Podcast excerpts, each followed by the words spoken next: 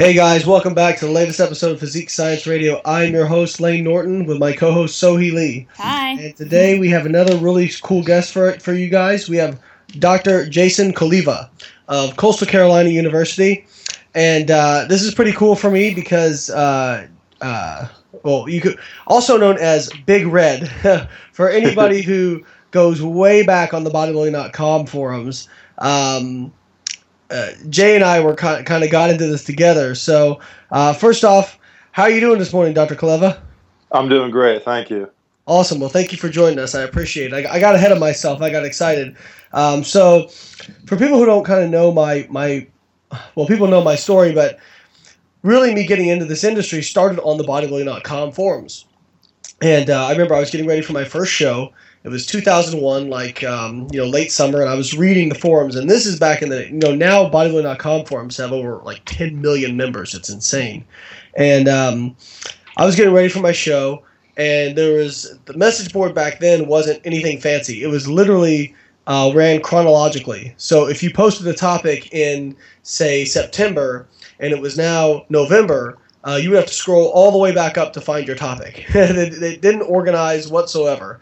Um, it wasn't like when the last post was done, it would just bump it back up to the top. It was just totally chronological by thread start date.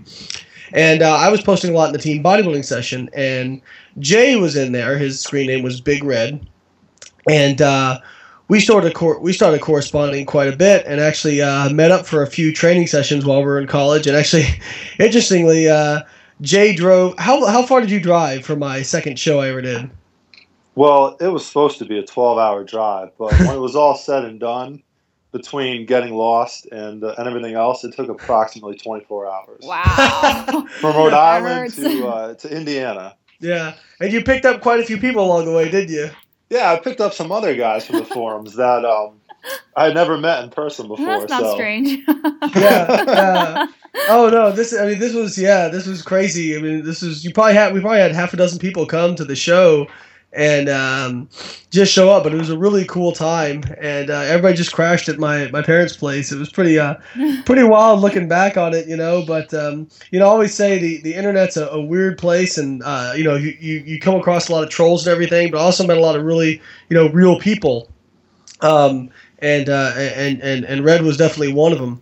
Um, so Jay, tell us, like, how did you? So we always like to start off with this question, but how did you get into? To, so obviously you're you're an academic, but you were a big. I mean, you were like me. You were a meathead. How how did you get into bodybuilding?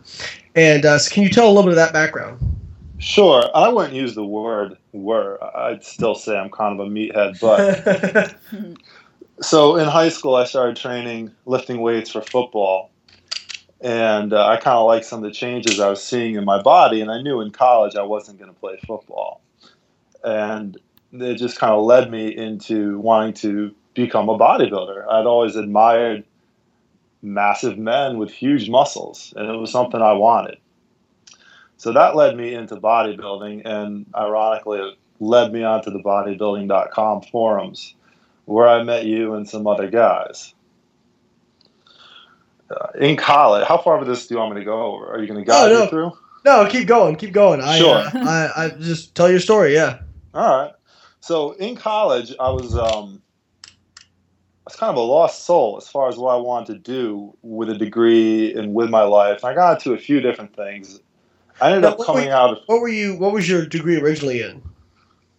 initially. I went into biochemistry. Oh, I never knew that. Yeah, initially I went into the sciences, and I actually wanted to uh, do work with supplements and like investigate supplements and stuff and develop Yeah. supplements. That, that's what I went into college as a freshman for. Um, I was an immature college student, to say the least, No. and I really was not mature enough to be in any sort of difficult degree program. And so I switched into communications and marketing, and that's what I ended up getting my undergraduate degree in. Uh, along the way, I also really developed my love for bodybuilding and decided that I wanted to be a pro bodybuilder. And this is where our paths kind of differentiated, in that I wanted to be an IFBB pro bodybuilder. And so I took the path that required um, required you to use performance enhancing drugs to get there. Right. And in doing so, I found that a great way to support the uh, the habit was to sell them. Yeah. And I got in quite a bit of trouble for that. Yeah, I remember when when when the whole thing went down. I mean, it was a big story. Um, even like there was some news, there was some news nationally about uh, you know when you got in trouble and then um, you know being as, as notable on the bodybuilding.com forums as you were. Obviously, it was all over there. Yeah, you know, there was no excuse for being stupid, but it was a bad timing too. It was right around when Balco and Barry Oh, yeah. Bonds and all that stuff was going down. Yeah, they were really cracking down on stuff. Yeah. So Ironically, ironically, you'll you'll get a kick out of this. People people use that. They said, "See, Layne hang out with this guy, so Layne can't possibly be natural." And I'm like, what? By association, that's funny. exactly, exactly. uh yeah, people just kind of don't know when to quit. But um but anyways, so as terrible of a uh, experience as that was, it, it kind of turned my life around. And it set down a whole new set of priorities for me. Um, kind of made me grow up from a an arrogant little kid to having to be an adult pretty quickly. So I graduated from college and I got into sales and I started selling mortgages. And it was right as the, the market was crashing out and I realized Yep. that I really did not like sales. I learned a lot from it. I mean, we use sales every day in our lives, but I Yeah. did not enjoy it. And that's when it kind of brought me back to, well, I really like lifting weights and I really like eating and making changes. And I want to help other people do that. And so I became a personal trainer. And I wanted to expand my knowledge and become a better personal trainer. And so I took some anatomy and physiology and basic exercise science courses at the local university in Connecticut. And while I was taking them non matriculating, I just developed a love for science and Mm. for the science of exercise and nutrition. Without, without, without. See, it's funny how that works when you when you actually want to go to class and go voluntarily versus like feeling like you have to. Yeah, I wish I knew that exercise science existed um, when I was a freshman back in 2000. Yeah, yeah. Yeah. So so from there I wanted to be a strength coach. So I went to Springfield College and started in the strength and conditioning master's program.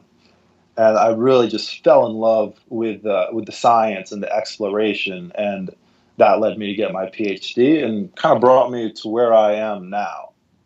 Yeah, I can remember when you, you contacted me and uh, you were you were this was years ago and you were talking about uh, wanting to pursue a PhD and I was like, wow, is this, is this the same guy I knew growing up? Like, I was, I was like, are you sure? Are you sure, Jay? Because these things are kind of hard, you know. but I mean, one thing with you was never it was never about something difficult. It was just um, did you like it, you know? And I actually I actually do remember thinking he should do this because you know he's if it's something he's passionate about i know he would go and finish it you know um, i think like you and you even told me and this was years ago this was like when we were 20 years old you were like yeah i don't do well in school because none of the ch- classes are that challenging for me he's and you said like when i have a challenging class i like i do my best at it Yeah, if it's if if I'm interested in it and I find it challenging, I ate it up. I got all I took anthropology courses. You could call me an armch- armchair anthropologist, and um, and I just I got A's in all those courses. yeah And Yeah. communications and marketing, no, nothing. Which, no offense to anybody out there who's communications or marketing, if you're passionate about that, by all means, like that's we need those people. Um, but I think it's very instructive what you went through, and um, you know, I think a lot of our listeners are are either college age or or really into science, and so I want to be. I think this is kind of instructive. Um, I get emails from a lot of kids who they they they, they talk about well what what they're totally focused on what what kind of job can I get if I get this degree? What kind of job if I get if I get Mhm. look, there's jobs for any degrees, but the the, the fact of the matter is if you hate what you do, you're not going to be very good at it, you know? And I think a lot of people go into, you know, whatever degree program thinking, okay, this has a steady job outcome and if I go point A to point B to point C, I'll get to point E or, or point D and uh, I'll make this much money and I'll have a stable job. And it's just it's nonsense, you know. Like, I mean, I didn't have a, a you know a kind of normal career path, but it worked out. I'd, I'd say Sohee's the same way, and, and Yeah. obviously you're definitely the same way. Um, but the fact of the matter is, if you're if you're fired up about what you do and you love it, you're you're good at it. Right. Actually, Yeah. um, and Layne, you also get a lot of emails too. Since I mean, for those of you who don't know, I I'm his gatekeeper. I call him the, I'm the gatekeeper. Um, we get a lot of emails Quiet! Don't tell them people who ask like they're like, oh my god, Layne, I respect what you do. Uh, I want to make it big in the fitness industry just like you. How do I get to um, where you are? And I'm like, well, I don't think you understand how big and vast the fitness industry is. Like, do you do you even know what specific area you're interested in? Like exercise science? Do you want to go nutrition? Do you want to go bot? Like, which you know, it's just there is so broad, and I'm like, I can't even. I don't even know how to start answering that question. Yeah, it's You know? Well, you also because you understand, and, and and Jay, I'm sure the same thing for you. Um, like you look, if you look back at how much work actually went into it, if you had to go Yes. describe that to somebody, you you you kind of sit there and like I was telling somebody kind of you know about the PhD process and all this stuff, and I look back and I'm like, God, if I had to try and talk myself into doing this again, I don't know if I could do it. You know what I mean? Like, um, which is funny when I when I met Dr. Joe for the first time, uh, my first coach. Uh, I told him kind of blur because he was helping me with my prep, and I was sitting there thinking, "Wow, this guy preps bodybuilders, and that's his job. Like, this is amazing." Yeah. I kind of, I kind of blurted out, "I want to do what you do," and I'm, you know, I'm 19 years old and I don't know shit about shit. and uh, he, he, he said at that time, he like he smiled and you know gave me an answer, but he thought in his head, he was like, "Yeah, sure, right, kid." you know what I mean? Because everybody says that, but nobody wants to put in the amount of work. And you know, he told me later, he's like, "By God, you went and did it." hmm So I think that's pretty instructive. That uh, and that you would agree with me that um, you know if you, it, I, and I get that with college. It is one of my big rants on the educational system that people feel like it's it's a right to go to college, and not everyone should go to college. Not everybody I has passions agree. in line with going to college, and that's not a bad thing. Like learn a trade, go work. Like you can still make a really good living doing something you like to do. If you don't want to go to college or you're not going to take it seriously, you should not go. I totally agree. We've had this conversation. Yeah, yeah, yeah. I think we could go on for uh, several hours about it. But um, well, and you're a professor, so I'm sure you see it every day.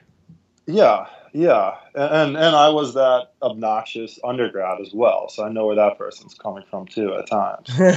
But um, I think people just need to focus on and, and enjoy the process of whatever they're doing, and not be so focused on the outcome or the end or the end. It's I mean it's good to have an end goal, but you know they say live every day for the moment. It's kind of that same thing. You need to be totally involved in the process. If you're focused Right.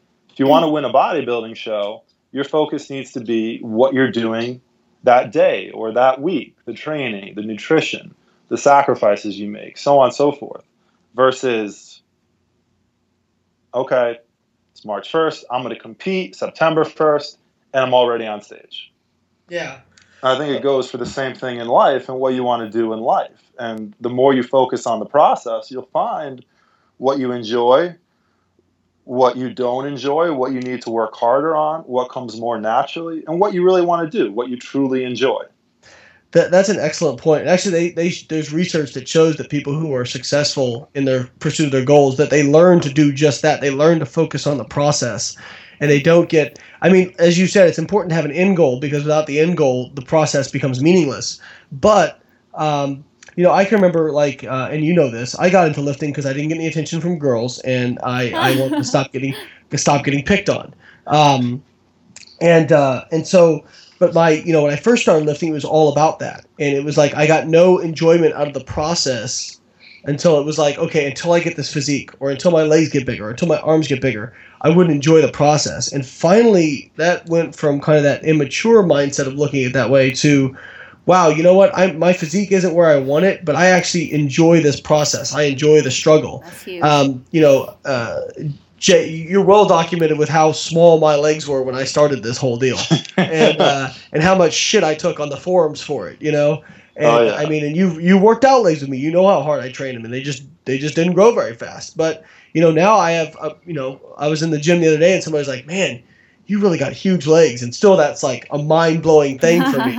You know, And um, but I, I look back on it, and yeah, it was 15 years of work. But you know, if you could tell me now, hey, you could take something that would you know bypass that process that you know you could have them in, in, in two years or whatever it was would you do it? And i actually wouldn't trade it just because like that that struggle was so instructive for me and really teaches you you know what you're made of. Kind of the same thing as struggling with through a phd like there's going to be points at which you want to quit. And uh, i think that process is really instructive and and as you said people should learn to embrace that because when you when you hit your goal when you're done with it actually the parts of it you will look on back on most fondly are the parts where you struggled with most in my opinion. Did you find the same thing?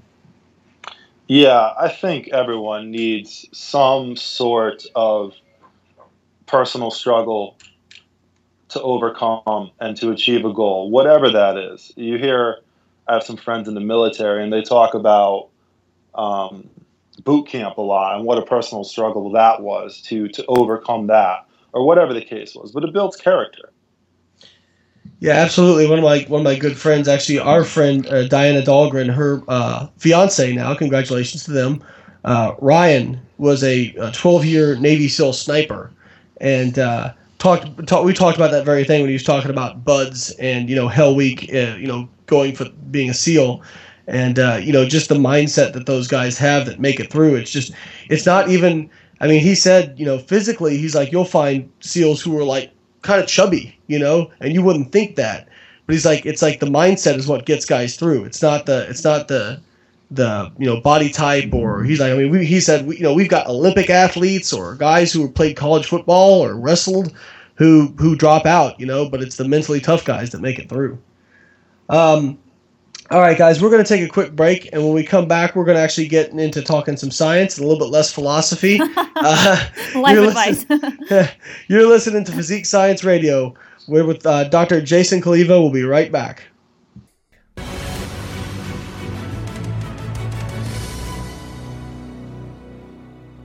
Hey, guys. One of the things that's always on my mind is how can I give back to the industry that has done so much for me? That's why we formed the BioLayne Foundation. The BioLayne Foundation is a philanthropic initiative to raise money for grad school level research that is going to contribute to the fitness industry. It is 100% tax deductible, and 100% of all your donations will be paid out to students. If you'd like to donate, you can go to biolayne.com, click on the About tab, and click on BioLayne Foundation and you can put your donation in through there. Or if you're a student and you'd like to apply for a grant, please go to biolayne.com, click the About tab, click BioLayne Foundation, and you can find the applications online there. Thank you guys so much, and I'm looking forward to all the great research that comes from these donations. All right, welcome back from the commercial break, you guys. Uh, Layne, why don't you tell us a little bit about the My Oatmeal sponsorship that's going on?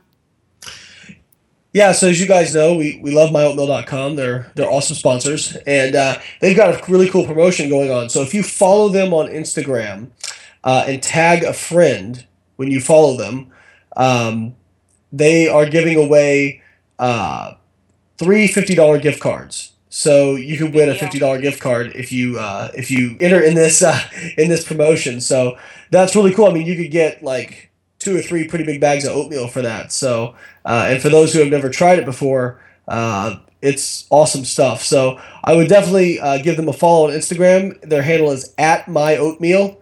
Um, so check them out. Tag a friend in, in one of the in their picture for this promotion, mm-hmm. and uh, get your chance self entered for a chance to win uh, one of their fifty dollar gift cards. All right, good deal. Hey guys, welcome back to Physique Science Radio. I wanted to bring us back with a question for Dr. Cholewa, a little bit um, moving away from the life advice, philosophy, uh, general talk, back to the science. So um, I was curious as to your PhD research. What did you do your research on and what did you find? Well, I kind of went full circle. I went into undergrad wanting to research supplements and develop supplements. And when I got to grad school and got to do my thesis and eventually my PhD, that's what I was doing. And at the time, I was actually just searching around on the forums looking for something interesting and novel to research as far as an ergogenic aid. And I came across a compound called betaine anhydrous or trimethylglycine. And a few studies showed that had improved uh, performance and force output. But what had been going on for so many years is they've been using this compound as an additive to pig feed to improve meat yield and reduce Huh. subcutaneous fat. I was like, that's interesting. I wonder what it does in people. And so that that's what the bulk of my PhD research was focused on. Was betaine. Very cool. So what did uh, what were your what were your studies set up like, and, and what did you what did you find with betaine? I mean, so do you take betaine? Sometimes, yes, I do.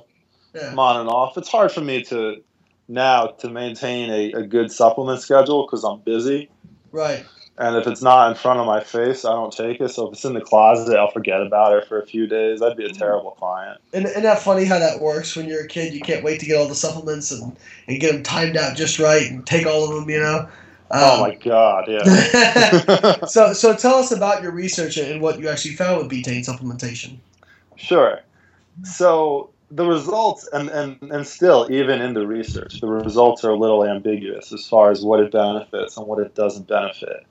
Um, but first, I was looking at the performance aspects, and all the research that was done was done predominantly in active or untrained individuals. And they were finding, in some cases, that if they saw power improvements or they saw strength improvements or no power improvements in this study, but strength improvements, and then the next study would be the exact opposite.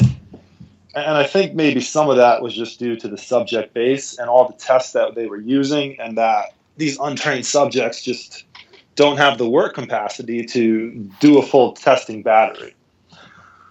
And so I wanted to see what it did in trained individuals. And at the time, I was coaching a bodybuilding and powerlifting team at Springfield College. I was an assistant coach.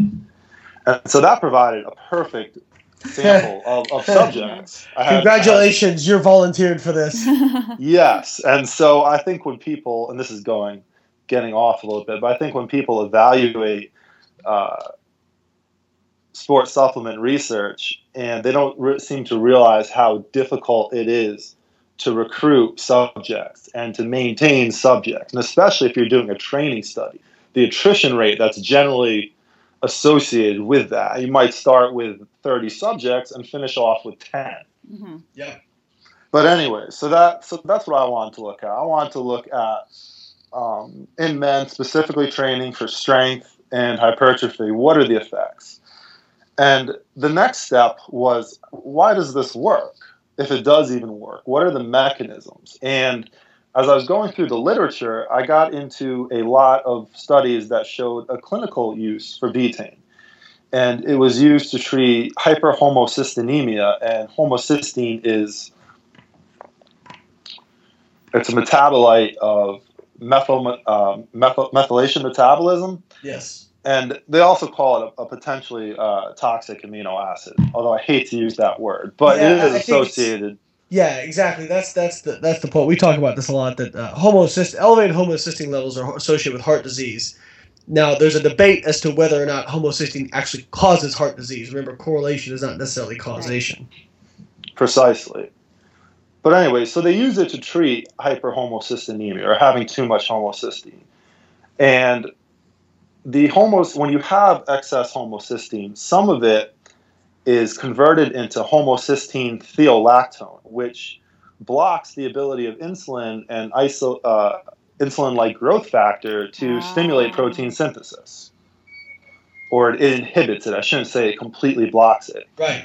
And so betaine provides methyl groups to transmethylate homocysteine back to methionine, for, for lack of a better term, to detoxify it, hmm which I also hate that term, but I'm using it just to keep things simple.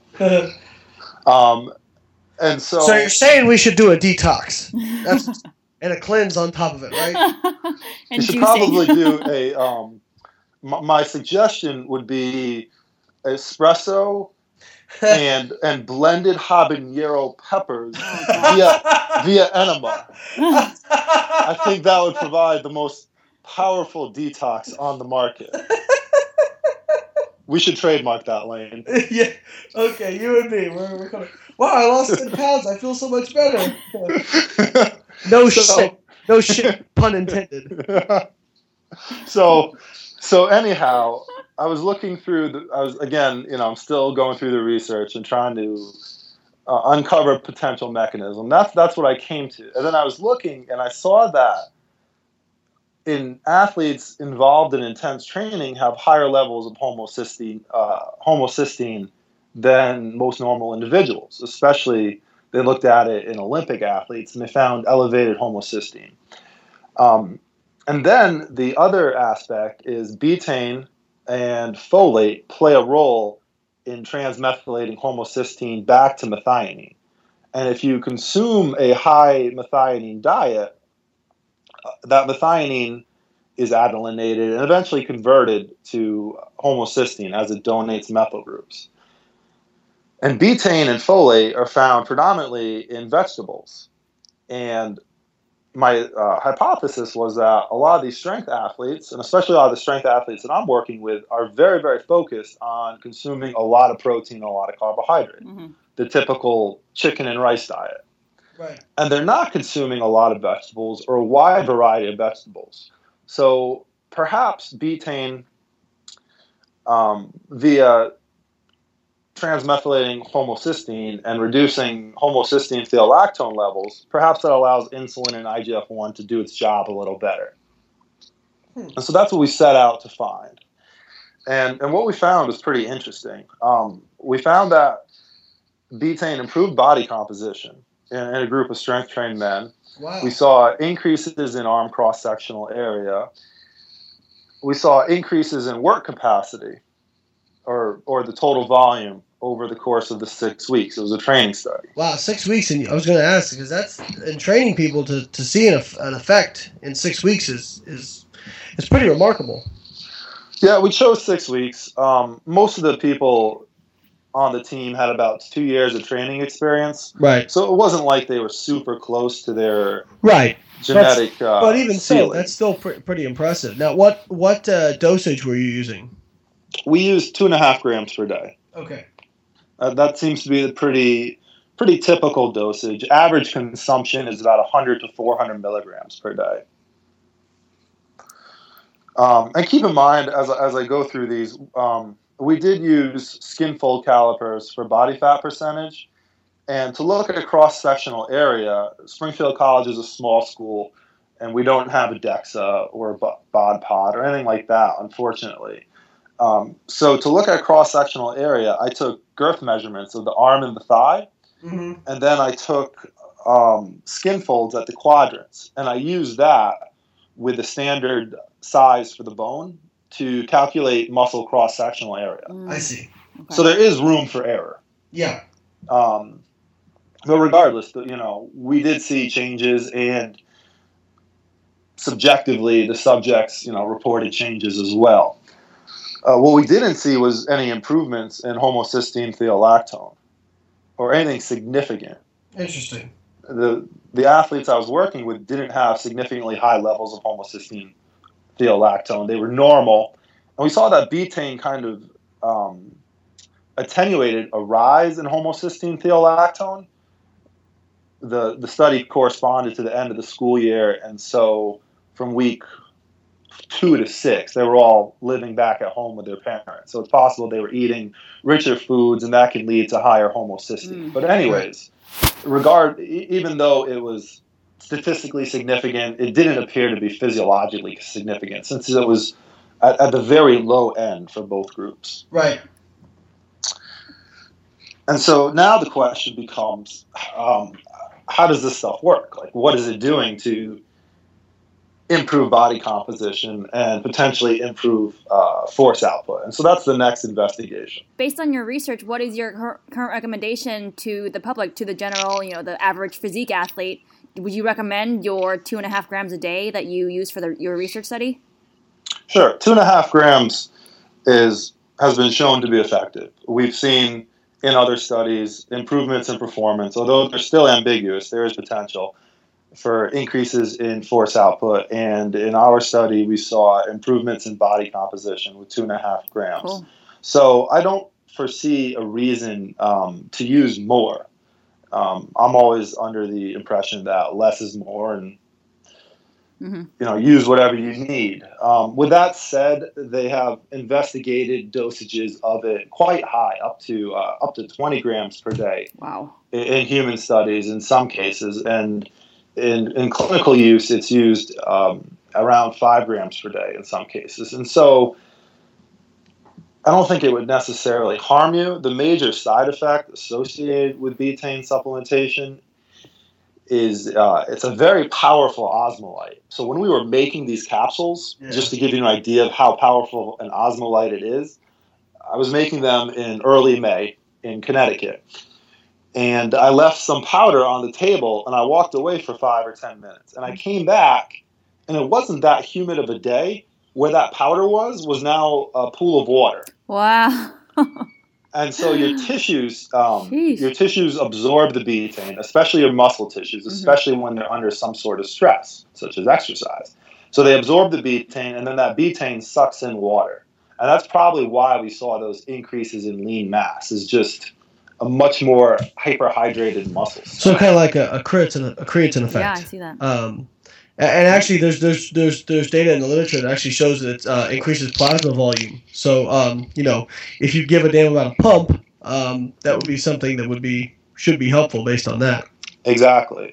Yeah. And so, so with that osmolyte effect, and this I've experienced personally, the major side effect is uh, is GI discomfort. Mhm. So if you Mm. take a high dosage of it, especially on an empty stomach, you have betaine in your intestines that's pulling water into your intestines, and you can imagine what the effect would be if you don't absorb that betaine.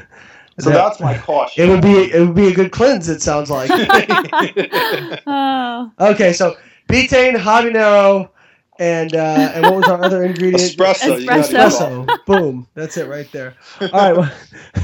Well, on that note, we're going to take a quick break and we'll come back and uh, we'll talk about more of your research that you're doing now. Uh, you're all listening to Physique Science Radio and we're talking with Dr. Jason Cholewa.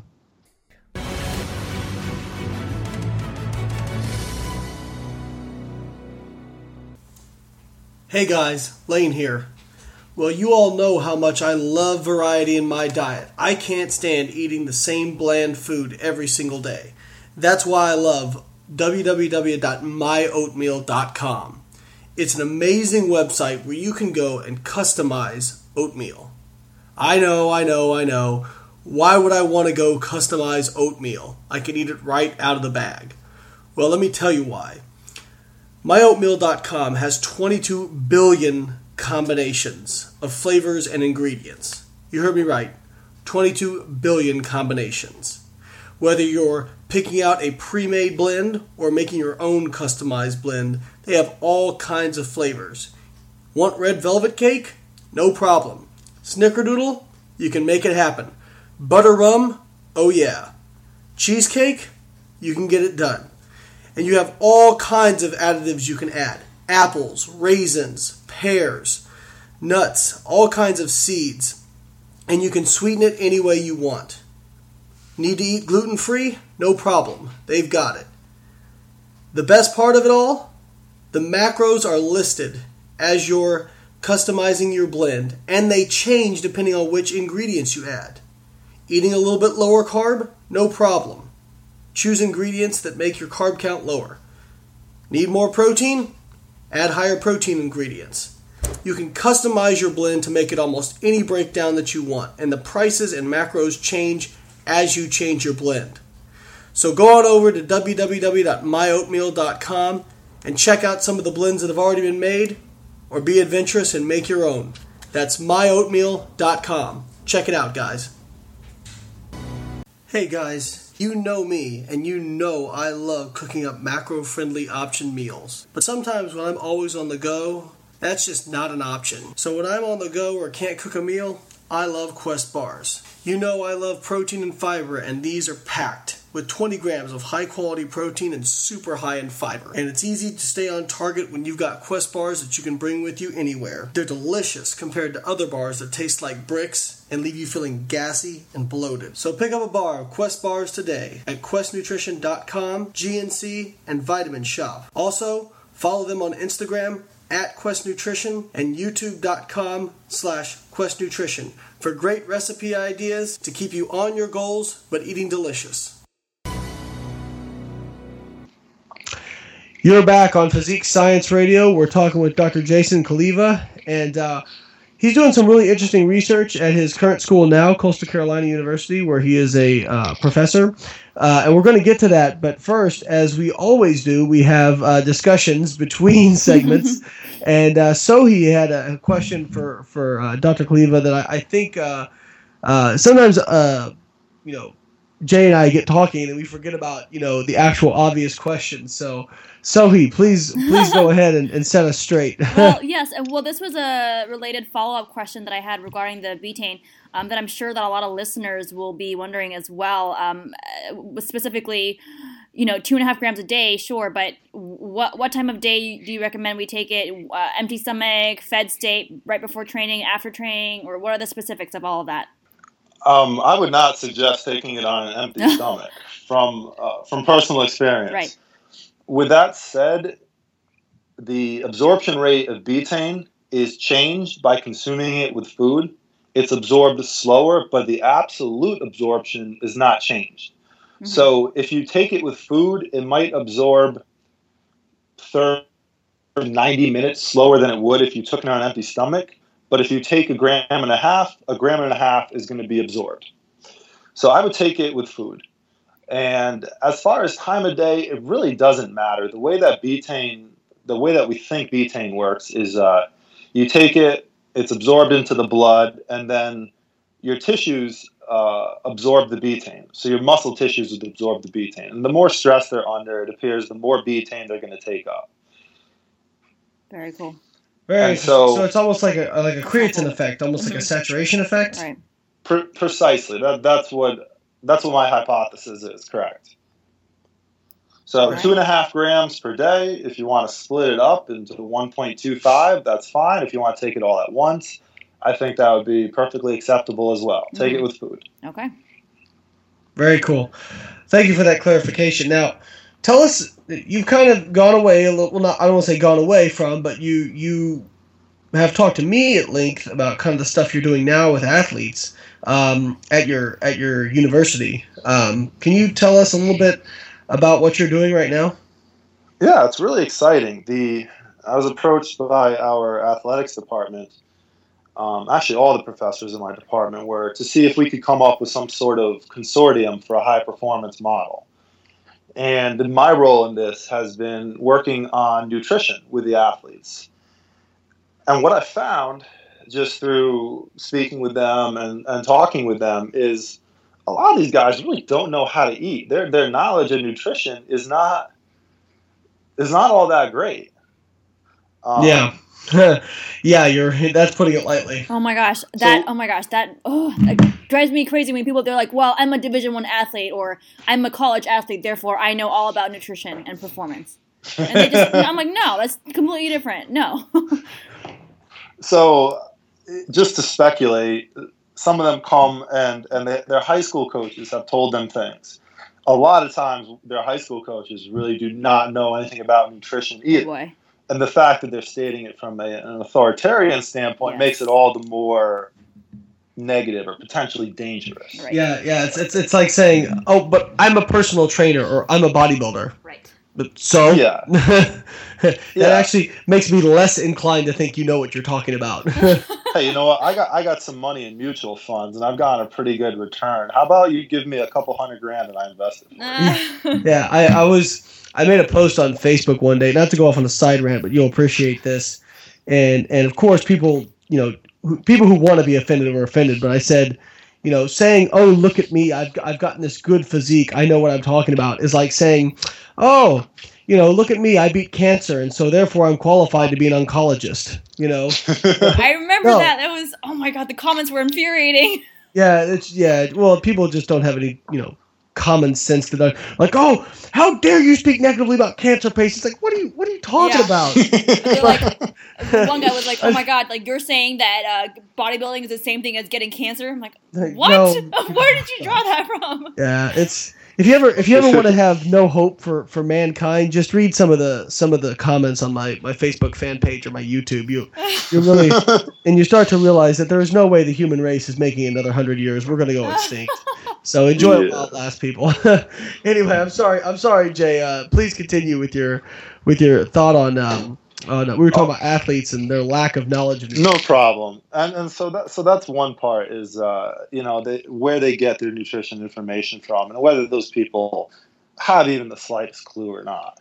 Uh, and the other aspect of it is um, a lot of these guys are pretty genetically gifted to play at a division one university regardless of where you need some level of of good genetics and, and, for a lot of them they were kind of like a big fish in a small pool in high school where they were just dominating their competition and now they come to college and realize that the playing field is level mm-hmm.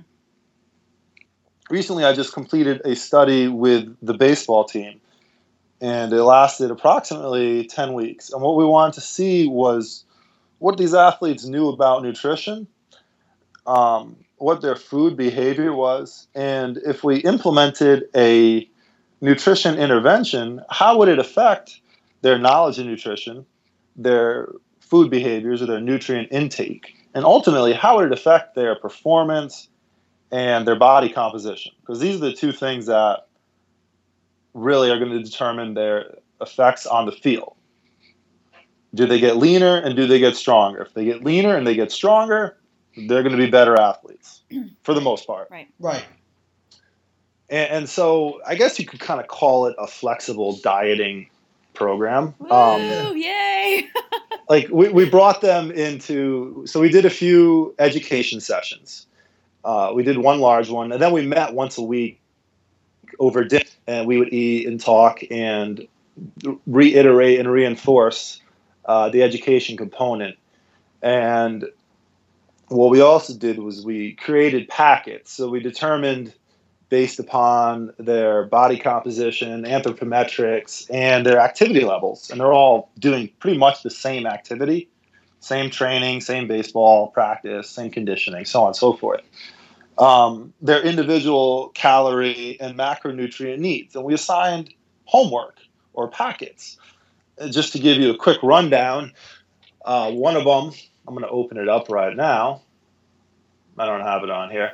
One of them looked like consume five servings of lean meats per day. And we, we educated them on serving size consume three servings of dairy, consume one protein supplement, sure. consume however many servings of starch and fruit and vegetable, and so on and so forth. And if they went through and, and checked these things off, they would meet their energy needs. Right. Now we haven't compared the the food intake yet compared to actually what they were assigned to eat, but we did we did uh, i had to get some information over to the coach so we did look at improvements in, in 24 of the athletes. I haven't looked at the controls yet. yet. And, and as a team, we gained about 80 pounds of lean muscle mass. That's cool. 24 people. We lost 30 pounds of fat. Our wow. body fat percentage went down on average um, about 1% each player on average gained three and a half pounds of muscle and lost a little over a pound of fat over the course of 10 weeks. So recomp, pretty much, body recomp. Yeah, yeah. And That's so, great. again, we're working with, you know, guys that have, um, number one, they have a high genetic ceiling. Uh, right. As far as training goes. Um, number two, they are involved in a lot of training. Mm-hmm. So they're, they're lifting three to four times a week. They're conditioning three to four times a week, and then they're spending about 20 hours a week um, working on baseball skills. Mm-hmm. So they're doing a lot, a lot of activity. Um, anyhow, we looked at other numbers. We looked at where are they here? We looked at squat, and we saw that on average, our squat increased by 50 pounds over the course of that 10 weeks. And what I thought was most telling is that the vertical jump increased and the broad jump increased. And we saw the greatest improvements in vertical jump and broad jump in the people who had the greatest improvements in squat and the greatest decreases in body fat percentage. Mm-hmm. We looked at a bunch of other baseball specific numbers too, like 60 yard dash, 10 yard dash, pro agility, so on and so forth. And they seem to follow the same suit the guys who got leaner and got stronger became faster, better jumpers, more agile. So it'll be interesting to see how how these improvements compare to their nutritional intakes. Yeah, that that's pretty cool. That's um, uh, you know what I take away from that, and you, you mentioned how you know D one athletes, you know, so very, you know, genetically gifted, et cetera, et cetera. So, uh, and you talked about how someone will say, "Well, I'm a, I'm a D one athlete, right?" So, and it's like, and they'll say, you know, as a kind of a validation as to why what they're doing works. And I always like what Dr. Zourdos says, you know, well, anything can work to a certain degree, but it doesn't mean it was, you know, optimal.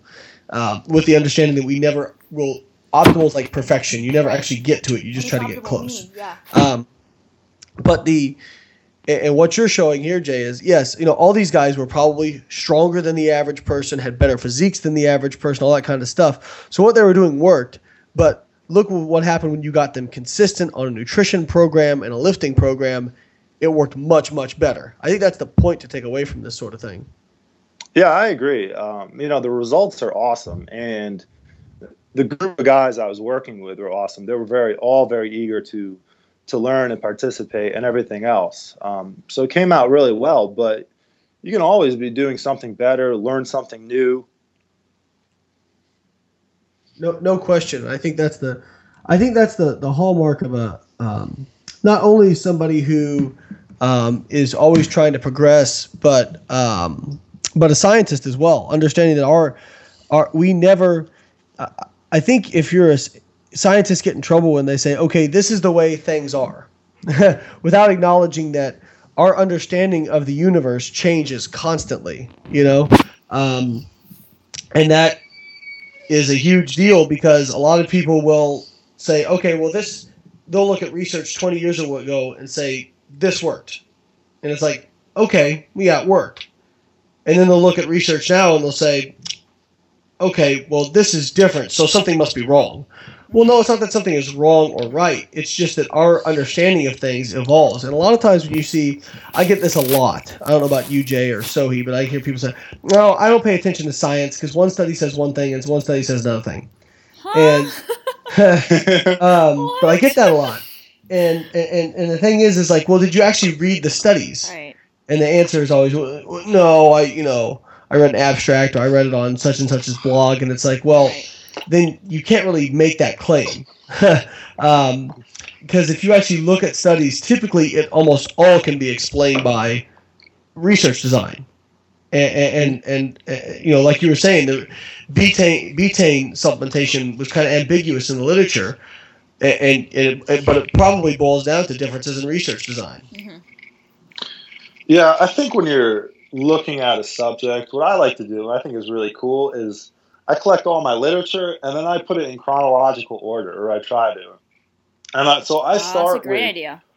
whatever was the oldest study I can and try and read forward. And if you do that, it kind of tells a story of Yeah. very what the questions are, what we're discovering, what the new questions are.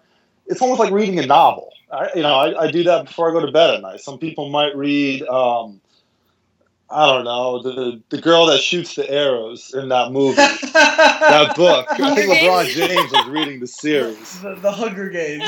Yeah, the Hunger Games or whatever the case, you know. And so, oh, that's funny. so I have right, right before they do their habanero cleanse. Yes, absolutely.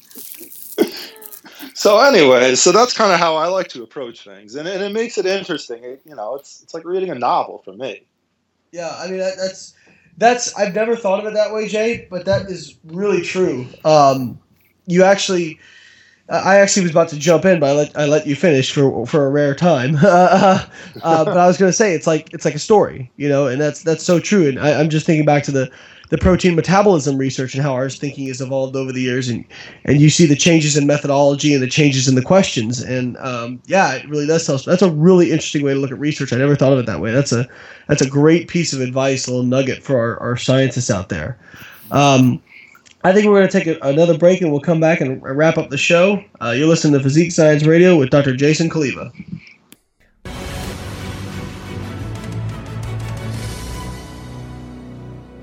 You're listening to Physique Science Radio with Layne Norton and Sohee Lee. If you like what you hear and you'd like to learn more about us, read some of our articles, please visit my website at www.biolayne.com and Sohee's website at soheefit.com. Thanks, guys. We appreciate you listening and hope to hear more from you in the future. Hey, guys. Many of you out there know I spend a lot of time bagging on bad coaches. And certainly, there's more than enough of those to go around. But a lot of times people ask me who I do recommend. Well, one person we can recommend wholeheartedly is Paul Revelia of Pro Physique. Paul has received more referrals from me over the last two years than any other coach, and with good reason. Paul is competent, professional, caring, and carries himself with a lot of integrity. If you hire Paul, you're going to be getting the very best at a great value. Paul is also one of my closest personal friends and I can say with absolute certainty I feel 100% comfortable with referring my closest friends and family to him because I've done that. Paul Revelia of Prophysique.com. Check him out, guys.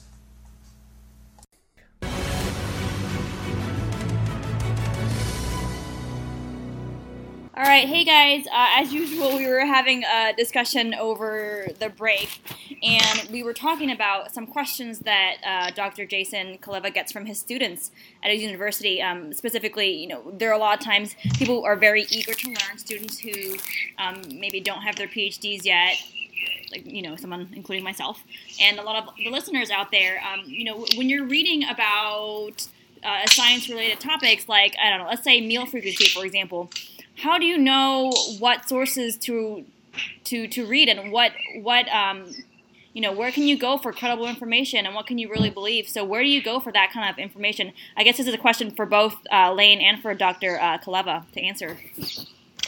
Good question I'll, I'll, take it first if you don't mind jay. Yeah please. Uh, so i think the first thing is is as a student if you're really interested to learn if and I mean that if you're really interested to learn and not just reinforce whatever your bias is, okay, because there is a difference. Yes. All right. Ninety percent of people who ask me questions are do not actually care about the answer.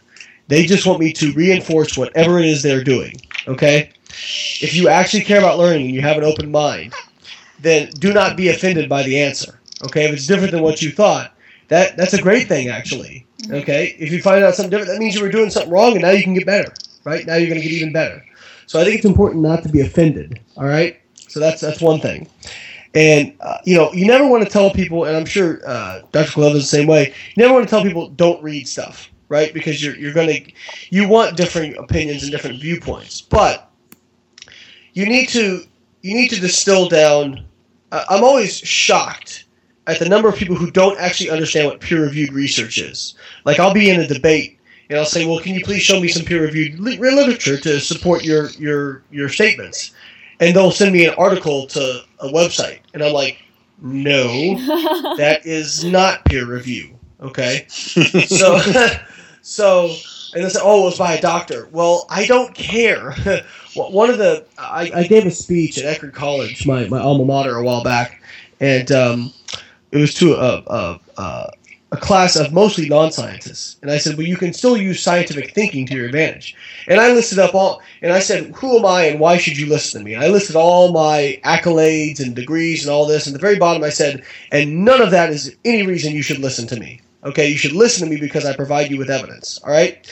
So you should follow people and blogs or, or read online of people who provide evidence and check the sources. All right. First off, if they don't actually provide any um, references, there's a good reason for that. Probably because they have none. Okay, trust me. As a scientist, if I have something, if I have a piece of info that will back something up, I'm gonna cite it. You know what I mean? Like I want to be legit. And then check those references. Go actually read the references. Don't take somebody's word for it because at the end of the day, you know, what I tell you in an article is my opinion about the data. You may read it and have a different opinion. And I'll have people who will say, well, I can't understand studies. It's not worth it for me to read them. Yes, it is, mm-hmm. Okay. When you first started doing math, you didn't understand math either, but you did it long enough that it started to make sense. You know, um, it's the same thing. If you read studies long enough, they will start to make sense to you. Okay. And if you if you have to go, you know, Google what what is mTOR, what is P70S6 kinase, you know, all those different things, then do it You know, learn about it. Um, but but read the research. Okay, I, I think it's okay to read blogs and all that kind of stuff, but you should always be if if something something doesn't pass the sniff test if you can't answer you know show me the evidence and we'll take meal frequency right?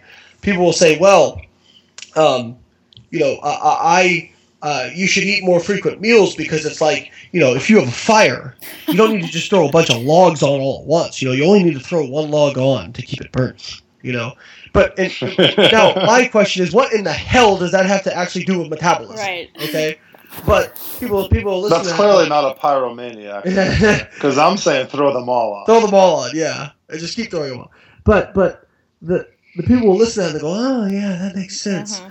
No, no, it's an it's an analogy. That doesn't mean it actually makes sense. Like go look at the data, and the data says that there really is no difference from one to fifteen meals or twenty meals on of fat loss for meal frequency. So the data kind of says, you know, do what you want in terms of fat loss. Now there may be some differences in in in in uh, muscle gain and muscle retention. Um, but even then, uh, Dr. Stu Phillips showed that eating too frequently frequently was was actually suboptimal for, for muscle gain. So um, I think that's an important point to make. And um, you know, a lot of people will just well, well, they'll either end up with kind of three things. They'll they'll they'll do a false dichotomy to, to attack you, which is, well, Layne, are you saying we should we should just eat one meal per day? well, no, I, I said we shouldn't eat eight. That doesn't mean we should eat one. Okay. Or then they'll they'll ad hominem attack you. They'll say, "Wow, you you're a stupid head." It's like, okay, well maybe maybe I am, but that doesn't change what the data says. Uh, and then they'll um, they'll say, "Well, this worked for me." You know, the the one that you can't, you, there's no comeback to because it's not even a scientific statement. Right. So, um, yeah. Now, so now I'm, I'm, I've kind of gone off on a you know a nice five minute rant there, uh, Jay. Do you have anything to add to that?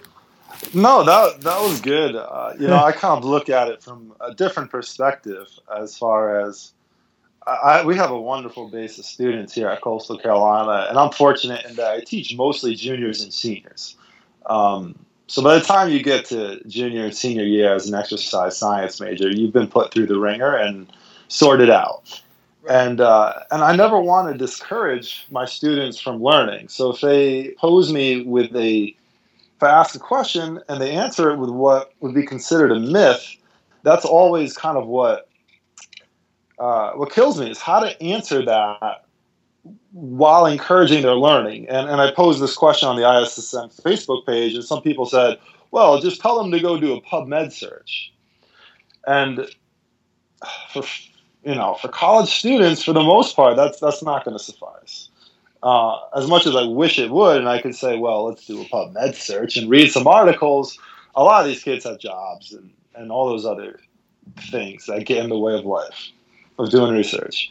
Um, so I'm trying to steer them to position stand papers. The ISSN has some great that I've been steering them to, and some other reviews of literature that are on a a more understandable level, like a junior or senior level. And so that's what I'm trying to to steer them to. And I'm also trying to get them to question, like Layne said, um, some of the references that people are using. A great article that this was published in like 2010 or 12, but I know you've seen it, is the smoking enhances aerobic endurance article. Huh? It- Yeah. It was pure satire, but it Uh, and, and, you know the first paragraph said this is strictly satire and it shows how irresponsible interpretation of the data or biased Right, interpretation of the data or whatnot but they basically had a- made a really convincing argument by massaging or what Dr. Lehman calls torturing the data.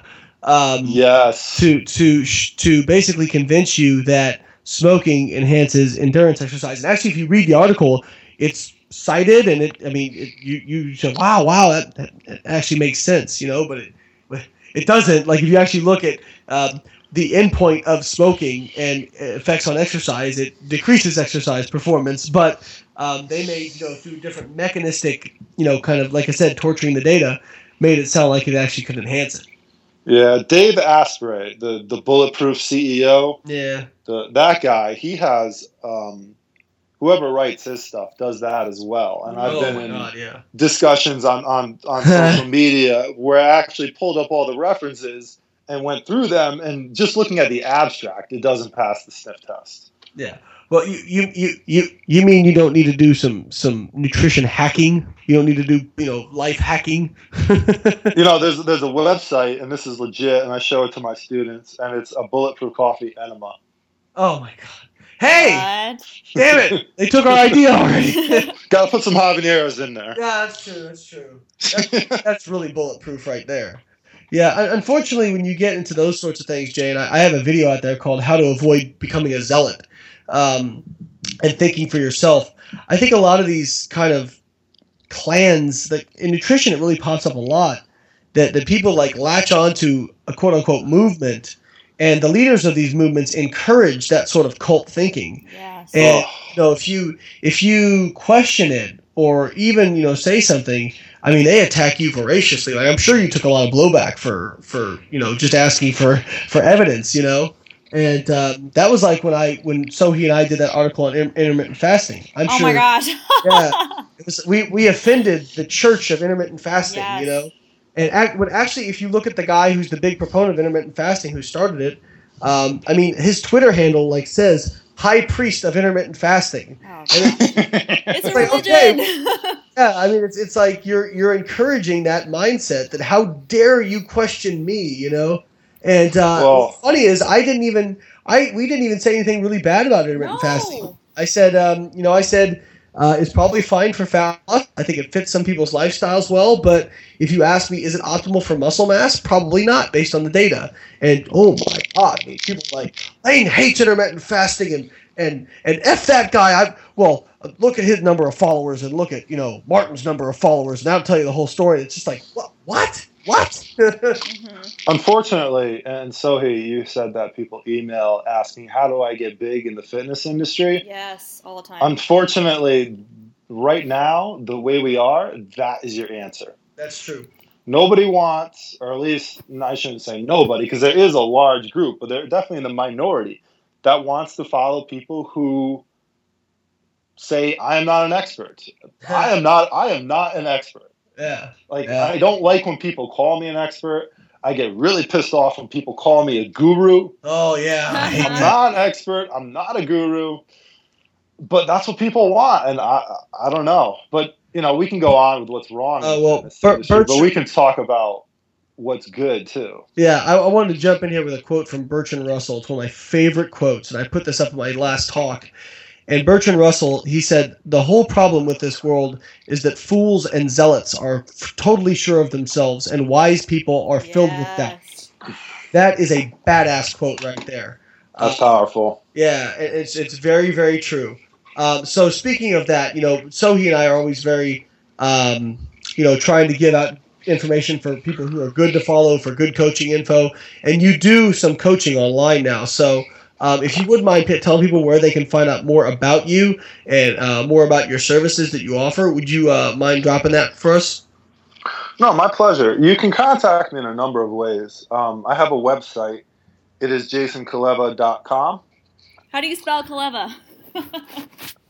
It's C H O L E W A. Uh huh. Okay. Not to be confused with Kalua, which is what I called him for, for years. Yes, it's pronounced Kalua. I mean, it's not. It looks like it's pronounced Kahlua. Excuse me. But so you can you can uh, you can go on my website, and I have I have some research reviews, some blogs, some videos. We're in the process of updating it. There's also a, a coaching section if you want to contact me and acquire about coaching. Inquire about coaching. I also have a business Facebook page, and that's Big Red Physical Performance. awesome. Big red. Awesome. And so you can follow me there and contact me there as as well. Awesome. Well, Dr. Cholewa, we really appreciate you coming on. This has been very cool for me just because, you know, seeing how far you've come and and us both kind of starting in the same place, having different paths and then kind of intersecting in the same place, you know, 15 years later, so or 13 years later, so it's pretty cool for me. So thank you for coming on the show. We really appreciate it. Yeah, my pleasure. I had a blast. Awesome. All right, guys, thanks for listening and we'll catch you all next time. All right. See ya.